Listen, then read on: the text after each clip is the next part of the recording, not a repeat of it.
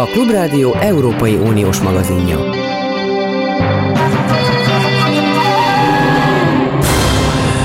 Jó napot kívánok, Zentai Péter vagyok.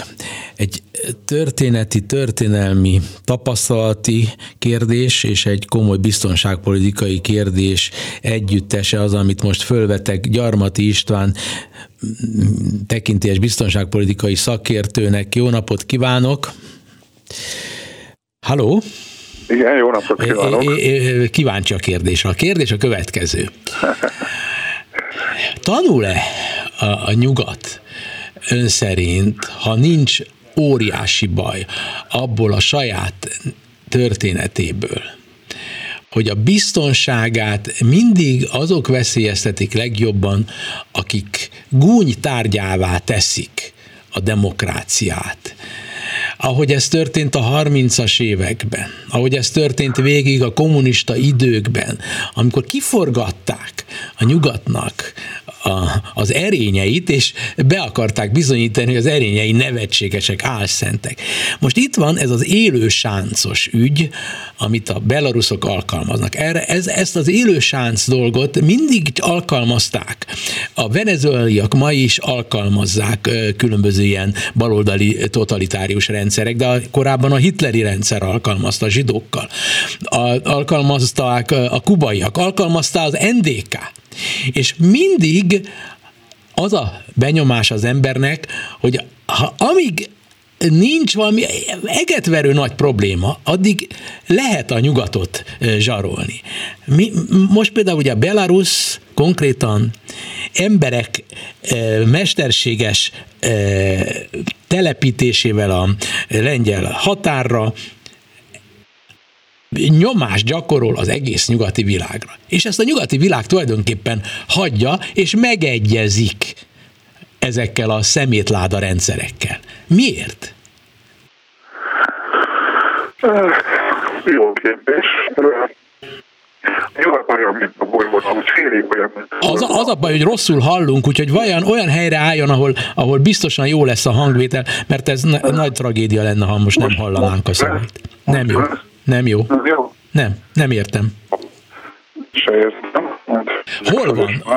Hol van most? Ahol mindig jó szokott lenni. Most nem jó Nem. Nem. Mi, mi, van ki van-e hangosítva? Nem, nem, nem. Közelben van-e? Akkor viszont tudja, mit csinálunk? Visszahívjuk, tegye jó, le, okay. és addig jó. mi muzsikát adunk a hallgatóknak, jó? És köszönöm a hallgatók türelmét is.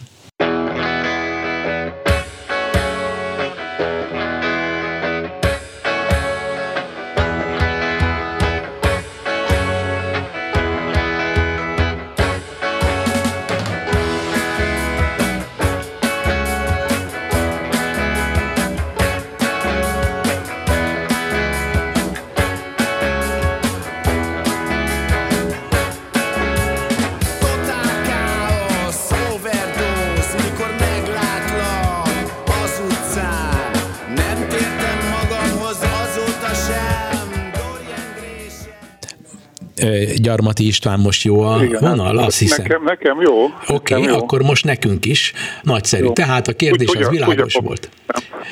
Úgy hova mentem, a kutyát elküldtem a fotelből, és a kutya tudja, hogy hol kell ülni. De ő ennek a kérdésnek nem annyira nem, figyelője. Nem, nem annyira szakértője. Nem, nem, nem. Úgyhogy akkor válaszolnék rá, jó? Nagyon izgat. Szóval azt akartam mondani, hogy a nyugat félig olyan, mint a burbonok, még nem teljesen, hogy nem tanul, de felejt. Hm. Sajnos azt kell mondani, hogy, hogy nagyon, nagyon nehezen mozdul meg. Ez persze lehet azt mondani, és sok igazság is van benne, hogy ez a demokráciák sajátossága, hogy nehezen mozdulnak meg, mert nem akarnak lesüllyedni arra a színvonalra, amire amin az őket provokáló kihívók működnek, és ezért alapvetően hátrányban vannak. De azért azt is látni kell, hogy sokszor, hogy, hogy gyakorlatilag, hogy hát szinte mindig előbb-utóbb van, amikor sok idő és sok áldozat után, ugye azért mégis ez a hozzáállás kerekedik fölül. Szóval most megnézzük ezt a belorusz dolgot, és ugye itt, itt nagyon sokan már elkezdték szokás szerint temetni a NATO-t, meg az Európai Uniót, hogy nem tudnak semmit se csinálni, meg ez a gaz, gaz Angela Merkel fölhívta a Lukasenkót, és így tovább. De azért lássuk már azt, hogy, hogy, hogy mégiscsak a belorusz vezetés adta be a derekát anélkül, hogy ebből különösebb háború lett volna. Ugye ugyanis visszavonják a, a menekülteket a, úgymond a frontvonalról. Tehát e, igazából sikeres volt az a, az a politika, ami hát ugye okkal, okkal és méltán kritizálunk nagyon sokszor rövid távon, de hosszú távon azért bízhatunk benne, hogy sikeres. A siker abban az összefüggésben, ahogy ön mondja, valóban megvolt. De az én alternatív gondolkodásomban ez nem siker, hanem lehet, hogy annak a sikere, az egy másik oldalnak a sikere, tudnélik, tesztelni akart, milyen reakciókat kap. És kérdezem én, honnan tudjuk, hogy az, hogy ők most visszavonták a migránsokat, az élő sáncot, emberek tízezreit, ezreit, akiknek egy jelentős részét készek voltak szabályosan, akár kiáltal legyilkoltatni. Tehát a fasiszta karaktere megvan ennek a típusú rendszernek, egészen egyértelmű, függetlenül attól, hogy minek mondja magát.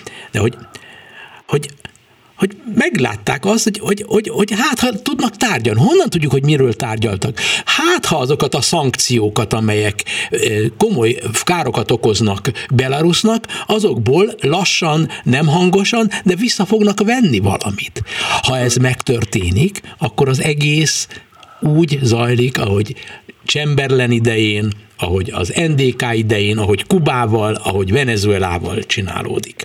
Igen, igen, ez igaz, nem tudjuk, hogy mi történt, és ugye van, van rá némi okunk, hogy gyanakodjunk, hogy, hogy olyan esetleg háttér megállapodások is vannak, amiket említettél, de egyelőre nem látjuk, és hogyha nem, nem bizonyosodik be, hogy vannak, akkor azért inkább maradjunk már annál, hogy, hogy mégiscsak a, a, ami sikerül volt. És azért, akiket említettél, vagy amiket említettél, ugye azért, azért Chamberlain fölváltott a Churchill, az NDK megbukott, szóval azért hosszabb távon mégsem a, ezek a, az erők maradtak földső.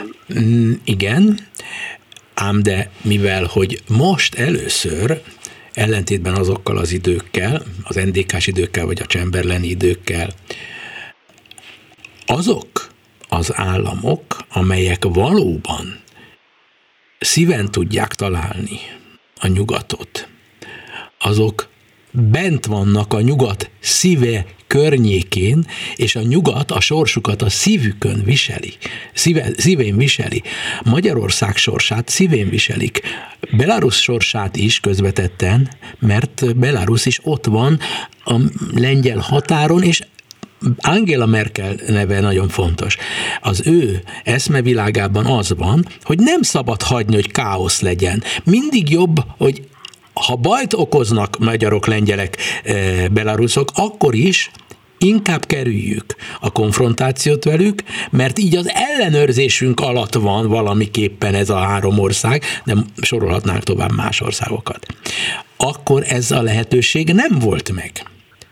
És most megvan, és nem csupán arról van szó, hogy a nyugat elkezd e, e, valamilyen szép, lassú sikereket elérni, hanem csupán az a siker, hogy túléltük ezt a napot is. Ugye egyrészt nem sorolnám ugyanabba a kategóriába ezeket az országokat, az egészen más kategóriába tartoznak. Hát azt gondolom, hogy, hogy Belarus az egy, az egy egészen más kategória, különösen azért, mert ugye Belarus mögött azért ott áll a a, a, a, nagy, a nagy föld, Putin és, és Oroszországa.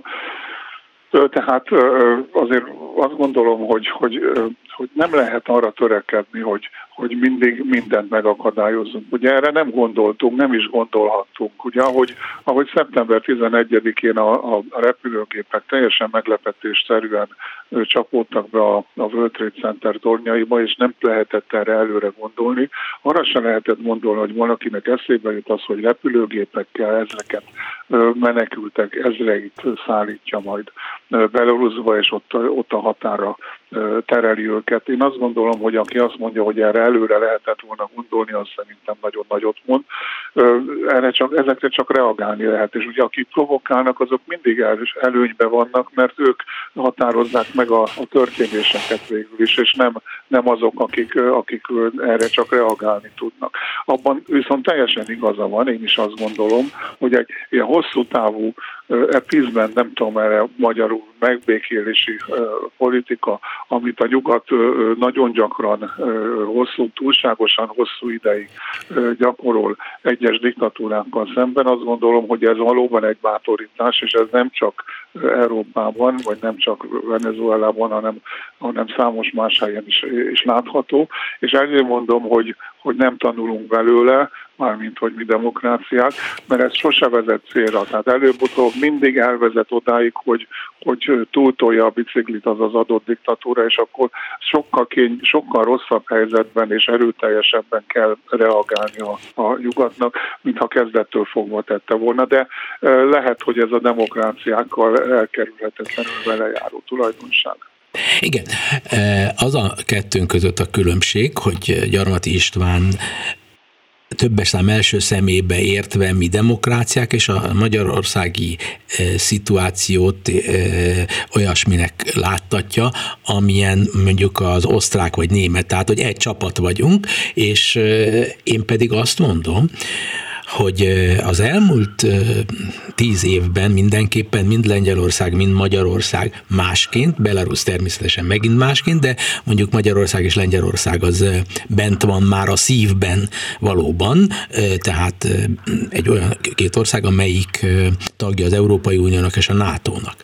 De a fizimiskája az egésznek az, hogy nem lehet kiszámítani a nyugatnak, hogy ezek miket fognak csinálni, ezt ugyanaz, mint hogy Belarusnál sem lehet, mint hogy Kubánál nem lehet, Venezuelánál nem lehet. Ezeket azért nem lehet nyomon követni, mint hogy a Hamaszt sem lehet követni, meg a Hizbollahot sem, meg a szeptember 11-ét elkövetőket sem, ugyanis ezek mi, meg Hitler sem, mert aszimmetrikus módon csinálnak mindent.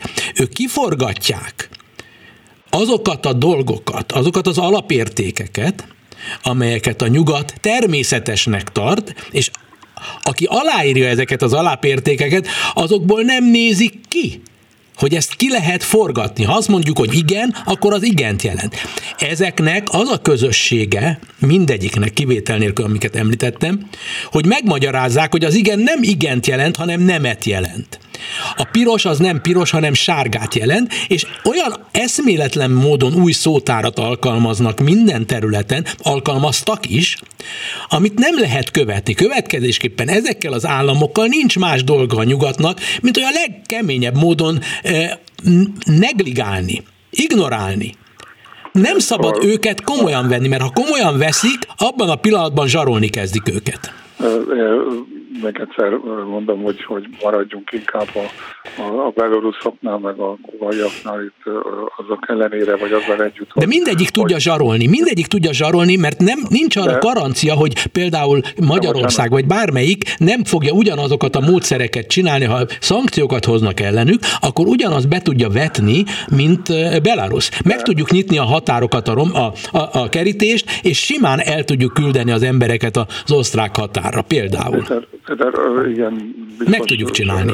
Ezzel lehet ez egy külön-külön beszélgetés tárgya, hogy mit tudunk csinálni, vagy mit, mit, kép, mit akarunk, vagy mit fogunk csinálni, de én azt gondolom, hogy, hogy ezzel együtt nem lehet ugyanabban a, a, a Hát persze, hogy nem lehet, mert az egyik Európai Uniós tag, a másik nem. Például, például, meg egy csomó mint a másik, de egyébként azt csak hogy mondja meg, úgy, úgy a diplomáciai gyakorlatomból kiindulva az, hogy meg tudjuk lepni a másik felet barátot vagy ellenséget, az nem rossz dolog. Tehát a diplomáciában azt ne ítéljük már el, hogy, hogy sikerül olyan dolgot csinálni, amire a másik nem számított, mert ezzel saját érdekeink képviselete szempontjából jó helyzetbe hozzuk magunkat. Az egy másik dolog, ugye az a, az a kérdés, hogy ezt minek érdekében, milyen értékek és érdekek mentén csinálják, és azt gondolom, hogy ugye azok az országok, amikről beszélünk, Belarus, Kuba és így tovább, ugye azok egészen más érdekek és értékek alapján működnek. És az a diplomáciában, a politikában, a nemzetközi politikában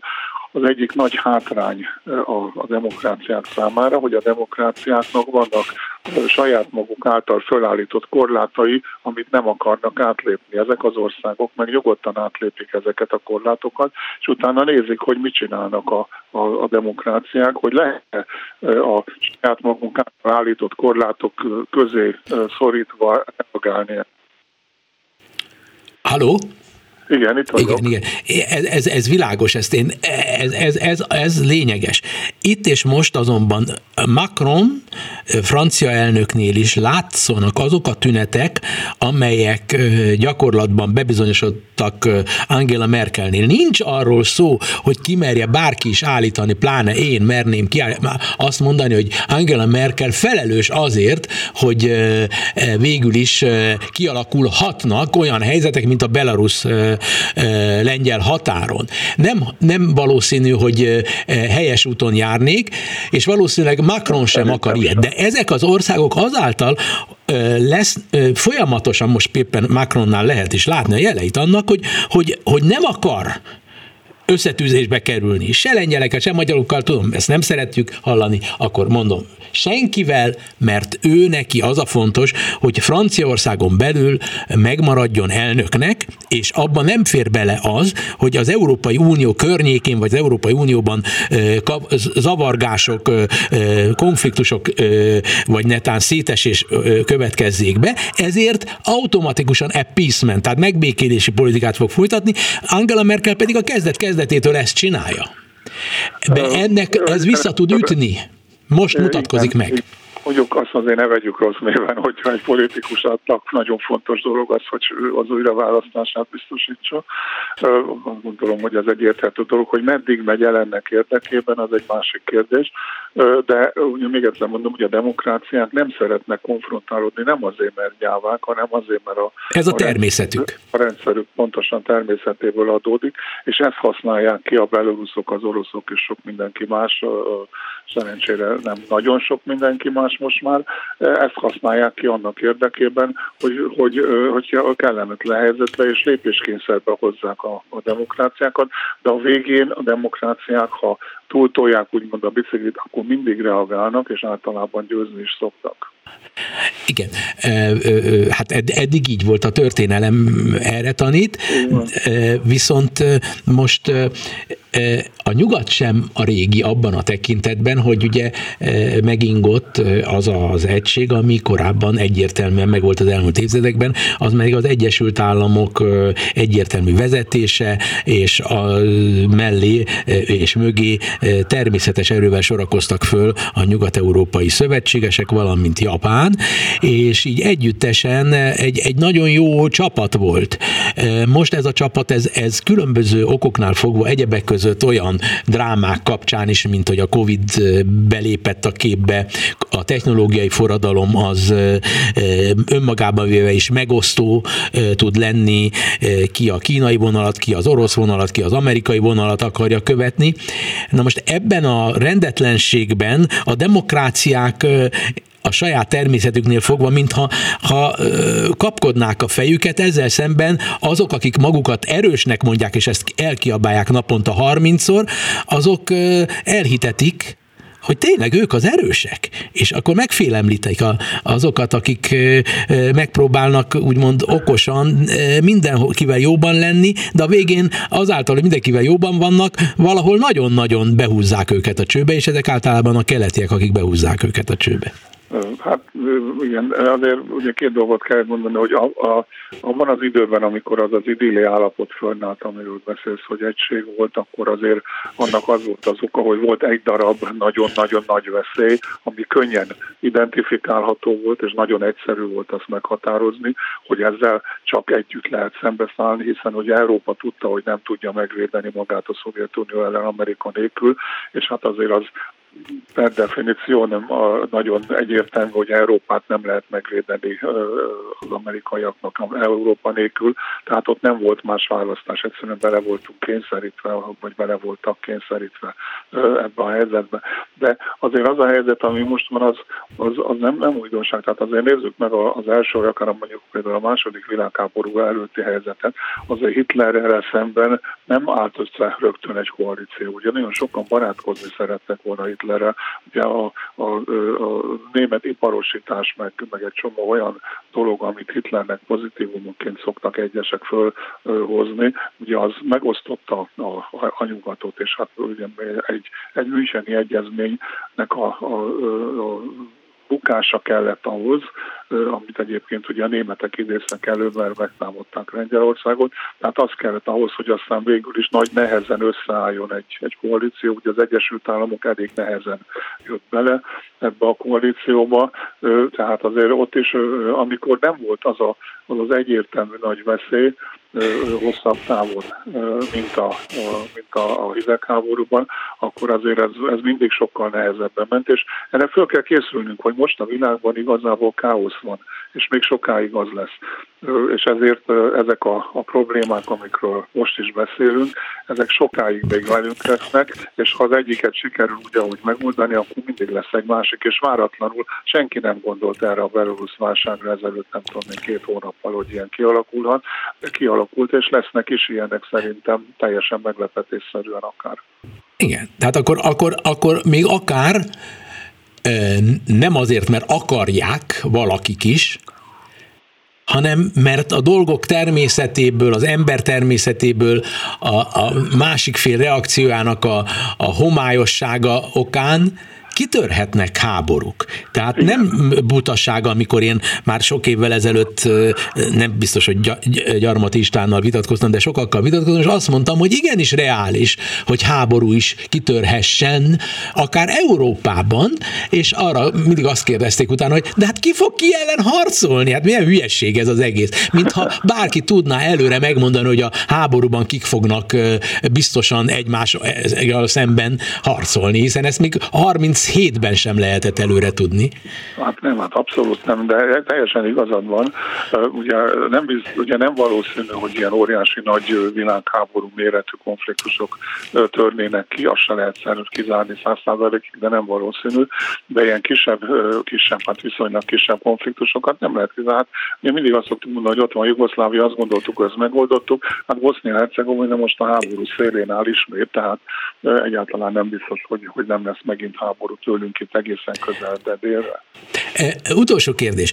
Az a tény, hogy azt a tématikát, amit tulajdonképpen már 2015 legelején a mi hazánkban is, de itt nagyon erőteljesen, 15 elején már plakátkampányban tematizáltak, tudnék migránsoknak üzentek pontokba szedve magyar nyelven, hogy hogy kell viselkedni a migránsoknak, miközben a népünknek a 80%-a azt a szót, hogy migráns nem tudta, nem is ismerte még.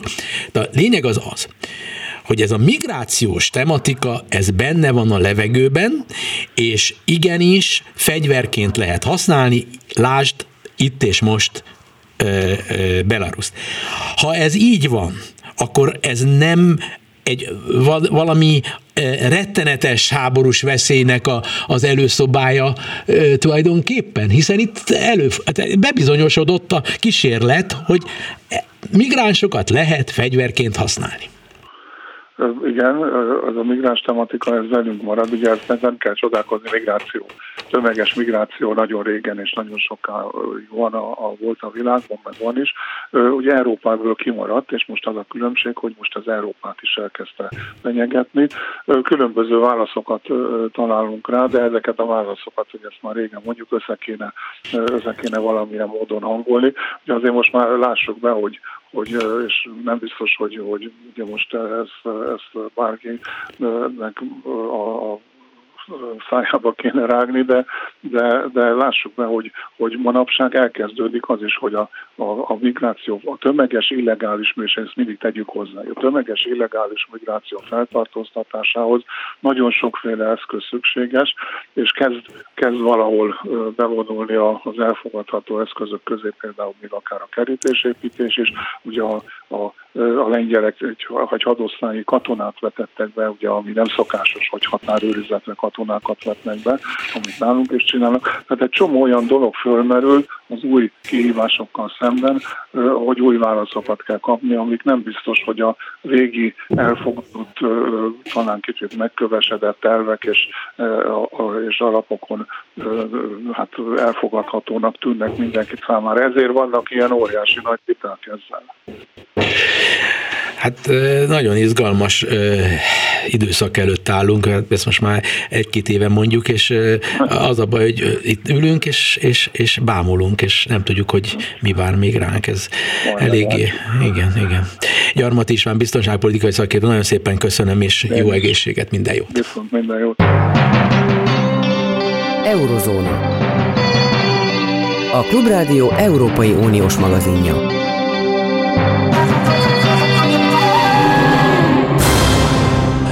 Az, hogy a kelet-közép-európai országok olyan kormányai, amelyek revízió alá akarják venni az Európai Unió egészének eddigi történetét és annak értékrendjét, hogy mennyire mernek messzire elmenni, az attól is függ, hogy mennyire tudnak ellenállni a kísértésnek, hogy az oroszokra, illetőleg a kínaiakra hallgassanak, mint alternatív, potenciális háttérhatalmi rendszer tagjaira.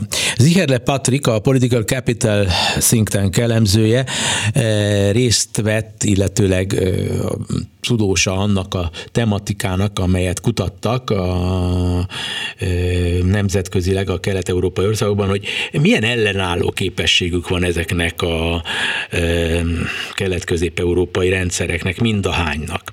Jó napot kívánok, Patrik! Jó napot! Szóval mi az eredmény? Mi magyarok hogy állunk? Keményen tudunk szembeszegülni, mert erősek vagyunk, akár Kína, akár Oroszország akar bennünket befolyásolni, vagy éppenséggel ellenkezőleg? Magyarország a vizsgált Európai Uniós országok tekintetében a legkevésbé ellenálló ország lett. Amit uh, ki lehet jelenteni jó hírként, az gyakorlatilag az, hogy a, magyar lakosságnak a döntő többsége az pártolja Magyarország Európai Uniós tagságát, illetve Magyarország NATO tagságát is. Viszont ehhez is hozzá kell tenni, hogy sajnos amint a, a, a felszínnél egy kicsit mélyebbre nézünk, mondjuk specifikus uh, szakpolitikák, uniós szakpolitikák támogatottságára, akkor már ugye teljesen más a helyzet. Tehát például említhetjük azt, hogy mondjuk az uniós migrációs politika támogatottsága nagyon alacsony Magyarországon, de említhetjük mondjuk azt is, hogy a magyaroknak kb. a 35%-a szerint stratégiai partner az országnak Oroszország, 30%-a szerint stratégiai partnere Kína, viszont csak 13%-a szerint stratégiai partner az Egyesült Államok, ami már egy sokkal sötétebb képet fest egyébként a, a, a lakosság attitűdjeiről is. És a tudásáról is. Nem, nem, nem, tehát nem feltétlenül a tudásáról, itt ugye inkább arról van szó, hogy mit hallunk mondjuk a, a magyar médiatérben. Ugye a médiatér az az egyik olyan terület volt, ahol vizsgáltuk ezt a sérülékenységet. És hogyha ezt összevetjük, a, vagy egybevetjük a politikai térrel, akkor azt látjuk, hogy van ugye Magyarországon egy nagyon erős politikai erő, a kormánypárt, ami egy nagyon pozitív narratívát mond el Oroszországról és Kínáról. Ugye ez arra fókuszál, hogy a velük való együttműködés az gazdasági előnyöket hozhat Magyarország számára, amit egyébként a statisztikák alapján jelenleg nem nagyon látunk. Ez a narratíva az, ami utána átjön egy nagyon nagy, több mint 500 médiumot tartalmazó médiabirodalmon keresztül a lakosság felé akik egyébként adott esetben mondjuk csalódottak lehetnek amiatt, hogy Magyarország a, a kommunista rezsim lebontása óta nem zárkózott fel igazán a nyugathoz, mint ahogy ugye azt ígérték nekik, és ezért ők is adott esetben alternatívát keresnek, és ezt az alternatívát kapják meg a kormánypártoktól, illetve a kormánypárti médiabirodalomtól.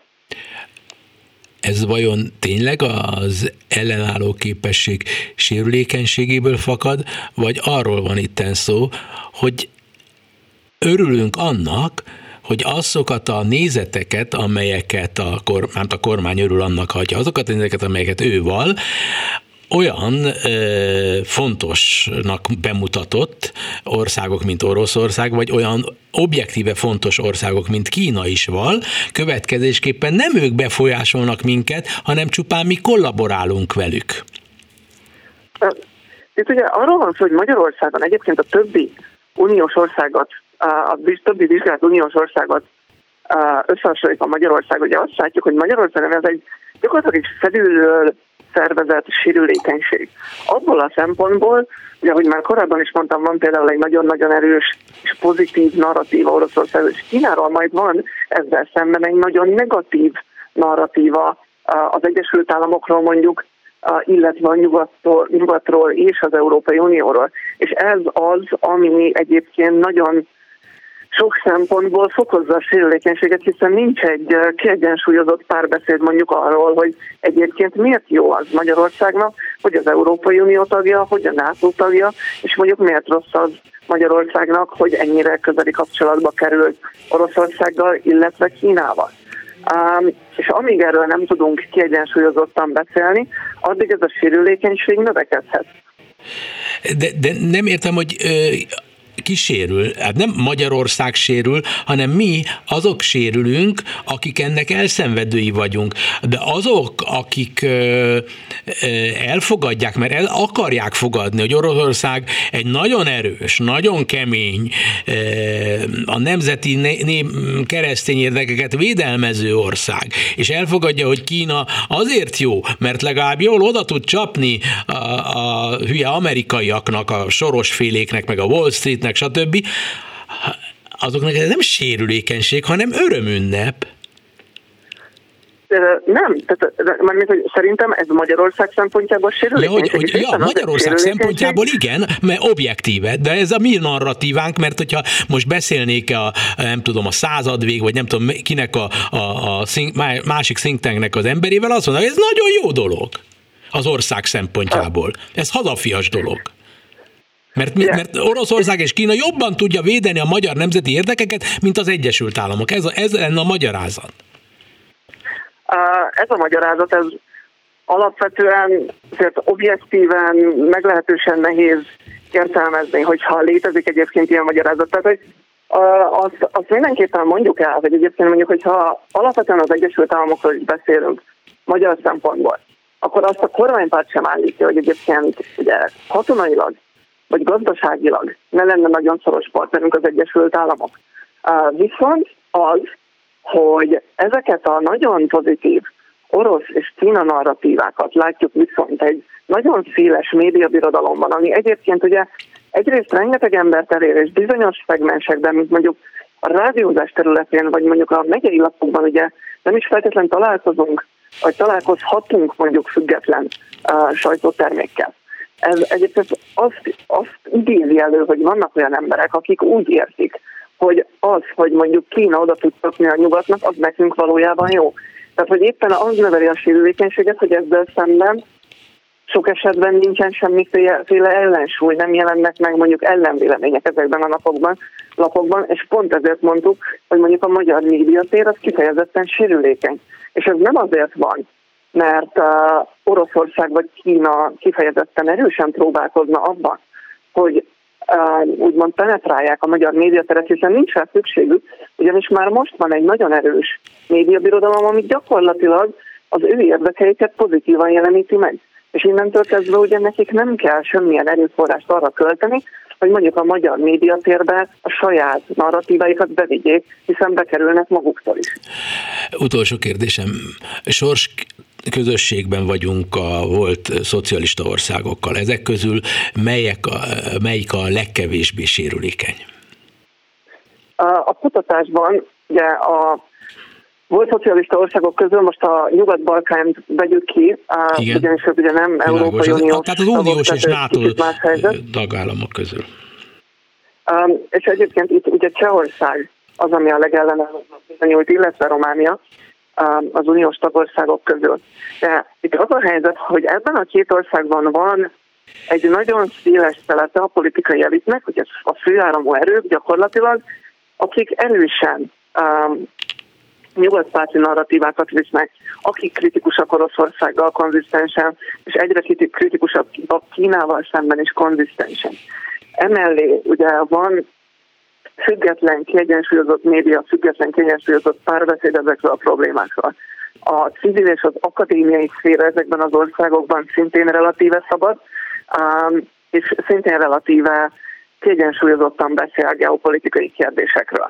És ami mondjuk nagyon fontos, az még az, hogy a közigazgatás ezekben az országokban élvez annyi szabadságot, hogy egyrészt ugye a, gyakorlatilag függetlenül működjenek az államtól abból a szempontból, hogy a, a saját kezdeményezéseiket is tudják vinni, illetve sokkal nyitottabbak a lakossággal szemben a különböző geopolitikai problémákról. Most gondoljunk itt mondjuk a cseh titkosszolgálatoknak az éves nemzetbiztonsági jelentéseire amik egyébként publikusak, és abból megtudhatják mondjuk az állampolgárok, hogy egy cseh szolgálat szerint adott esetben mondjuk az, hogy um, kínai cégeket engedünk 5G hálózatot építeni Csehországban, az például miért problémás. 嗯。Ez elképzelhetetlen egy hivatalos szolgálati jelentésből, ami nyilvános Magyarországon. Tehát látta, érthető, hogy egy társadalomnak a belső nyitottsága összefügg azzal, hogy mennyire sérülékeny az adott országnak a, a szellemi élete. Eddig jutottunk el, nagyon izgalmas kutatások ezek véleményem szerint, és köszönöm Zicherle Patriknak, a Political Capital Think Tank elemzőjének a viszonthallásra. Köszönöm, viszont hallásra. Végezetül teljesen más területnek tűnik, de ebben a kaotikus világban mégis valami nagyon stabilnak tűnik, és ez nem más, mint a kriptopénzek világa. A kriptopénzekről, a, kriptopénzekről, a bitcoinról, az ethereumról, stb. Nagyon keveset tudunk, de mindenkinek a, a szem előtt ott van, aki internetet olvas, és mindenki olvas az internetet. Megmozgatja a fantáziát, hogy micsoda hatalmas pénzeket lehetett keresni vele. Az elsők között volt Szabó Dávid, aki a magyar közvélemény része számára föltárta ezt a, mikro, ezt a mikrovilág, akkor mikrovilágnak számító kriptovilágot, eh, még a 2010-es évek első felében. Eh, jó napot kívánok, Dávid! Jó napot kívánok! E, most ott tartunk, hogy, hogy inflációs korszakban vagyunk, és noha éppen az elmúlt 48 órában a kriptopénzek árfolyama csökkent is, de mégis e, olyan, mintha a világnak egy menedékhelye lenne a kriptovilág, miközben hangsúlyozom, az, emberekség, az emberiség nagy része nem tudja, hogy miről van szó, és mégis úgy megy, menekülne e, irányában, mint az arany irányában, amiről tudja, hogy hogy néz ki. Mi itt a titok tintja? Hát én azt gondolom, hogy itt van valami olyan a jelenség mögött, hogy, hogy az egész nagyon divatos is, tehát hogy valóban körüllengi az a fajta misztikusság, amiről beszélt itt a, az imént, de ez csak az egyik dolog, mert nem csak ez van mögötte, hanem ebbe bizony komoly tudás, meg komoly innováció van. Gyakorlatilag feltaláltunk valami fajta digitális aranyat, amivel kapcsolatban sokkal inkább biztosak vagyunk, hogy véges a mennyisége, pontosan tudjuk, hogy hogyan viselkedik, tehát ez most egy kicsit ilyen science fictionnek hangzik, de hogy az aranynál elképzelhető, hogy majd valamikor kisbolygókat fogunk bányászni, és lehetséges, hogy hatalmas aranytartalékokat fedezünk még fel. De nem kell ilyen nagyon messzire menni, tehát a Földben még igazából van rengeteg arany, ami azért nincs kitermelve, mert jelenleg nem gazdaságos kitermelni, de ha majd egyszer gazdaságos lesz, akkor kiderülhet, hogy hát igazából sokkal több aranyat tudunk mi csinálni, vagyis valójában nem is annyira véges a mennyisége, mint ahogy azt mi eredetileg gondoltuk. És a bitcoin esetében biztos, biztosak vagyunk. 21 millió lehet összesen nem menjünk bele a technológiai oldalába, abba, hogy miért, a, miért is véges valami, és hogy hogyan kell bányászni. De azon túlmenő, hogy divatos, és a, én, mint aki nem értek hozzá, mégis hihetetlen mértékben vonzódom, és itt éppen a műsor előtt kollégákkal beszélgettem, ők is már ilyen próba vásárlásokat folytatnak a legkülönbözőbb kriptopénzekkel, és biztos vagyok benne, hogy rengeteg 20 éves a világban, most, hogy beszélünk, ül a képernyő előtt és vizsgálja az árfolyamokat. De hát volt-e már a világtörténelemben olyan, ami ennyire virtuális volt, ennyire nem kézzel fogható, és mégis csodaként tekintettek rá? Nem gondolom, hogy volt ilyen. Azért azt hozzá kell tenni, hogy itt most mi a bitcoint és az inflációs oldalát néztük. Igen, igen. Ez, ezt még nem bontottuk ki egyébként teljes mértékben, mert ha az a válasz, hogy csupán divat és e, e, inflációhoz e, kell valami e, hedge, amivel úgy gondoljuk, hogy védekezünk, akkor vegyünk vagy földet, mert az is véges, vagy pedig e, bitcoint, mert az is véges a jelek szerint. Így van. Tehát itt jobb, jóból többről van szó, és ez csak egy picit érdemes kibontani, hogy itt nem csak arról arról van szó, hogy van a bitcoin, jó abból véges a mennyisége, és akkor majd mindenki azt vegye fel. Itt egy paradigmaváltásról van szó.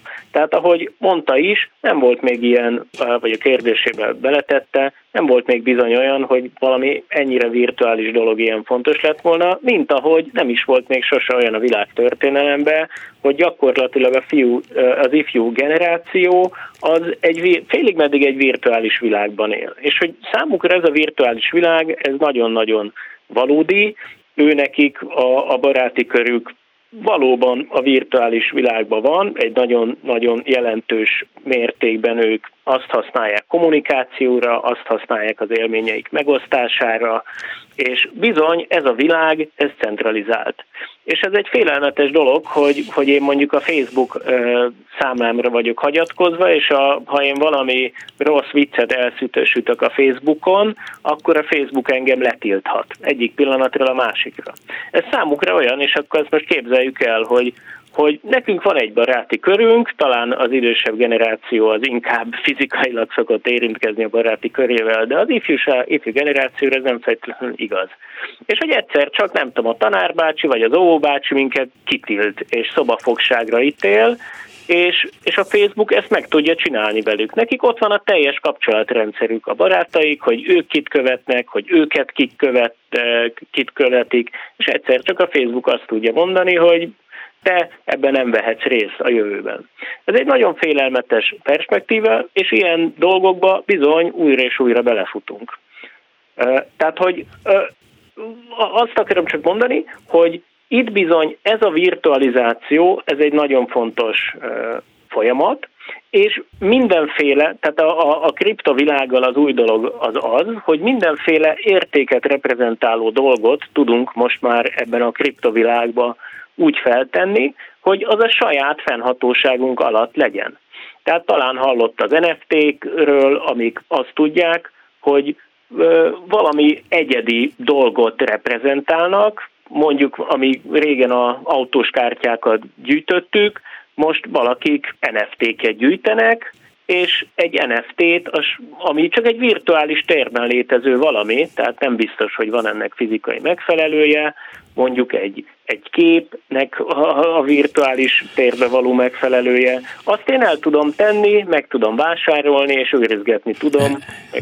Igen. Most egyébként NFT jellegű hasonlóság, hogy, hogy a, a, a 15 millió dollár vagy 20 millió dollárért vásárol meg valaki, az az Egyesült Államok alkotmányának egy ilyen gyakorlatilag NFT változatát, de, de például az Economist című heti lap egy egy darab NFT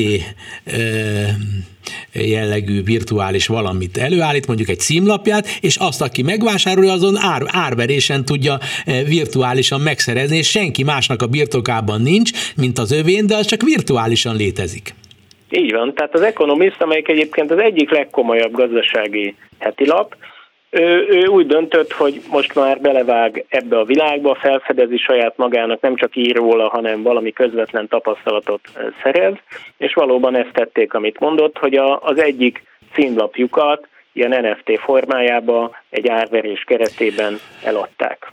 De most a, a fizető eszközről is szó lesz, eh, mert ugye itt most a virtualitásnak az elképesztő, szürre, szám, sokak számára, az én generációm számára szürreális voltát e, azt gondolom sikeresen siker, ábrázolta. De, de itt most arról van szó, hogy, hogy olyan bizalom övezi ezt a virtuális, digitális, virtuális vagy digitális pénznek nevezzem, vagy minek nevezhetjük? Nevezhetjük így is, de hogy ez, ez nem csak pénz, de, hanem de csak pénz, ha, tehát ezt az, ez egy értékrendszer valami. Aha. Értékrendszer? Lehet azt mondani, hogy értékrendszer? Mondjuk ezt, igen, igen, Jó. igen. Egy ilyen értékrendszerrel kapcsolatosan egy nigériai falu lakója és egy szibériai falu lakója, valamint egy New Yorki milliárdos egyformán bizalmat szavaz ennek az értékrendnek.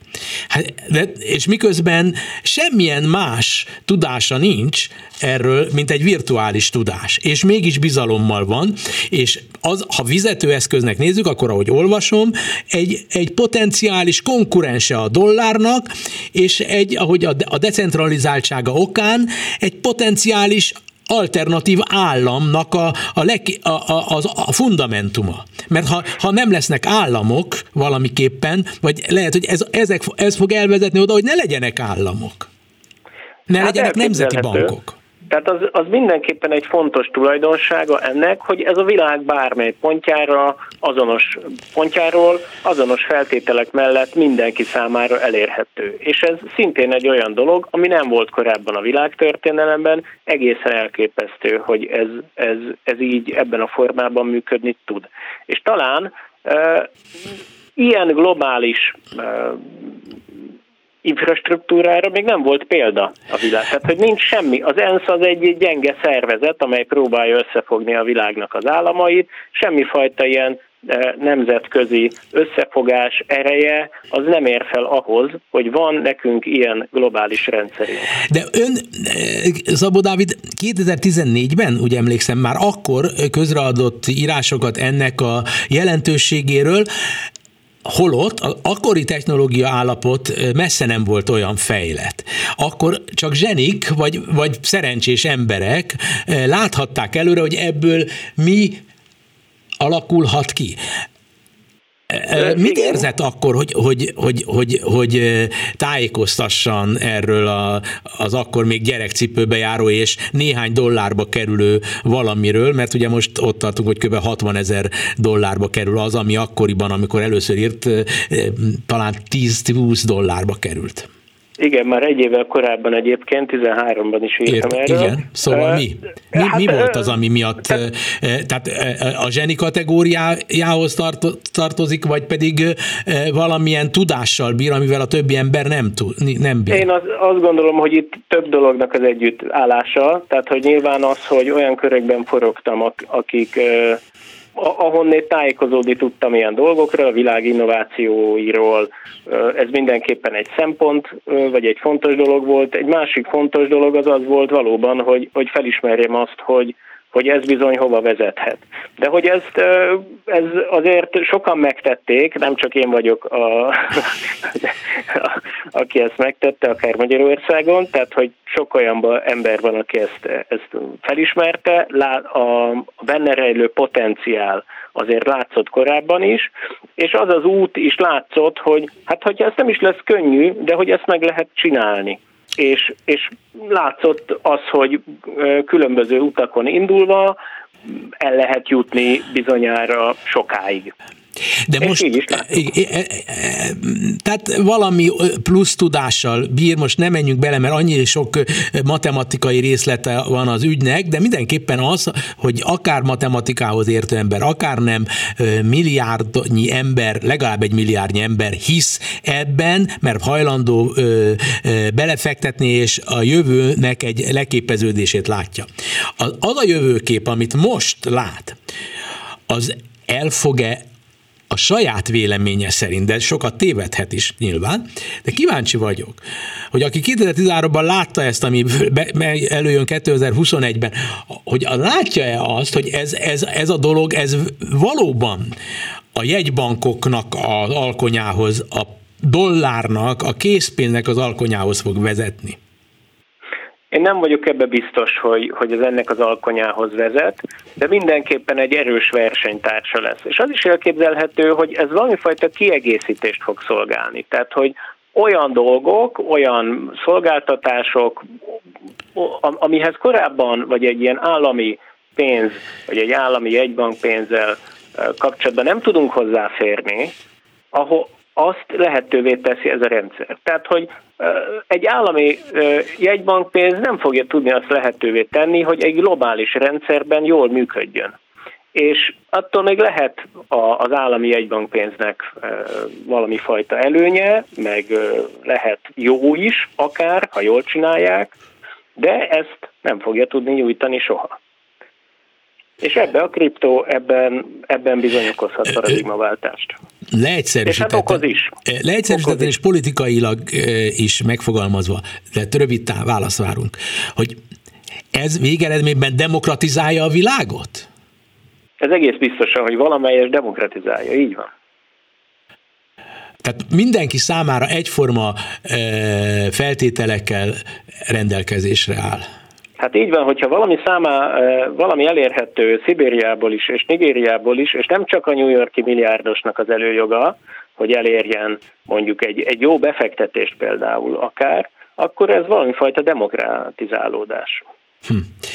Hát minden tekintetben érdemes élnünk, mert meg kell várnunk, hogy mi lesz ebből a világból, hogy háború lesz vagy pedig valami elképesztően más valami, de hát nekem jó, hogy ilyen emberekkel tudunk beszélgetni a Klubrádióban, mint Szabó Dávid, aki tehát a kriptopénzek menedzsere és befektető tanácsadója. Köszönöm szépen, minden jót kívánok, jó egészséget! Köszönöm szépen, viszont kívánok!